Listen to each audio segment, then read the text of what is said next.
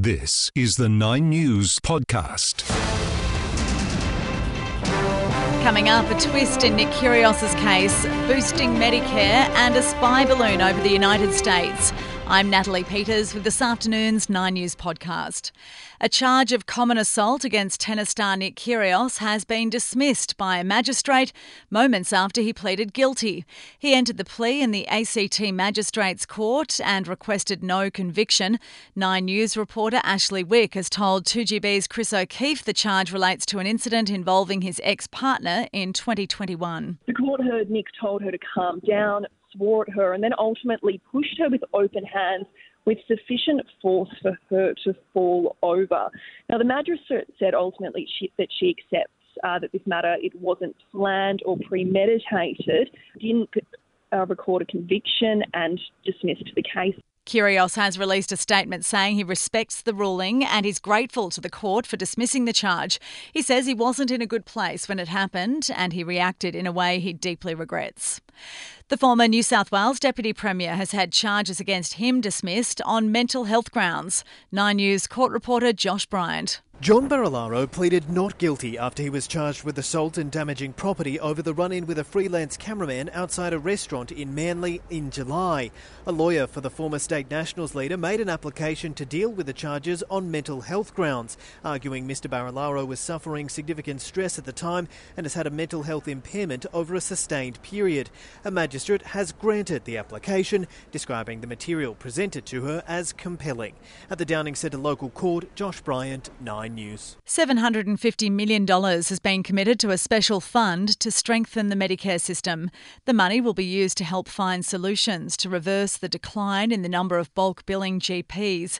There's also a push to allow pharmacists to prescribe some medications to ease pressure on doctors and emergency departments. Federal Health Minister Mark Butler says it'll take some time to fix the system. Now, this report and the recommendations contained in it will guide the deliberations of government between now and budget to frame particular investments needed to deliver our commitment to rebuild general practice and more broadly strengthen Medicare. And state and territory leaders have signed a statement of intent to support an Indigenous voice to Parliament. A referendum will be held later this year to enshrine the advisory body in the Australian Constitution. The federal opposition has raised some concerns about the voice. It's yet to decide whether it will support it. More stockpiles of soft plastics have been uncovered in Melbourne. Another four warehouses have been found holding tons of plastic collected by RedCycle. Coles and Woolworths have been ordered to dump more than 5,000 tonnes of waste into landfill because the recycling scheme has failed. The Pentagon is tracking a suspected Chinese spy balloon travelling through US skies. Nine News US correspondent Alison Piotrowski has the details. The Pentagon has confirmed it has detected a high altitude balloon above commercial airspace over the northern state of Montana. The balloon is the size of three buses with a technology bay suspended below. Montana is home to a number of sensitive nuclear sites, the US government moving quickly to shield them, shutting off airspace above the state for a number of hours. It comes as tensions are already high between the two nations, with the US Secretary of Defense announcing an expansion of America's military presence in Southeast Asia, gaining access to four more military bases in the Philippines. In the United States, Alison Piotrowski, 9 News. In finance, the Aussie dollar now buying 70.6 US cents. Sport.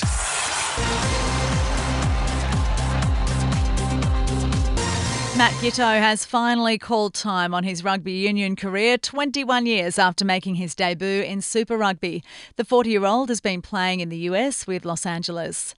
A leading sport doctor believes it's plausible Novak Djokovic played in the Australian Open with a 3 centimetre tear to his hamstring. Tennis Australia boss Craig Tiley revealed the detail of the Serbian's injury, but many fans have found it hard to believe.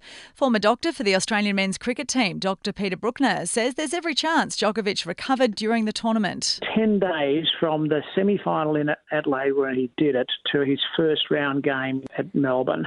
So he would have been reasonably far along the, the healing sort of process by then. The Australian men's test team has been dished up a green top pitch at its training base in Bangalore as it prepares to take on India next week. I'm Natalie Peters, and that's the Nine News podcast. For the latest in news, tune in to Nine News at 6 pm.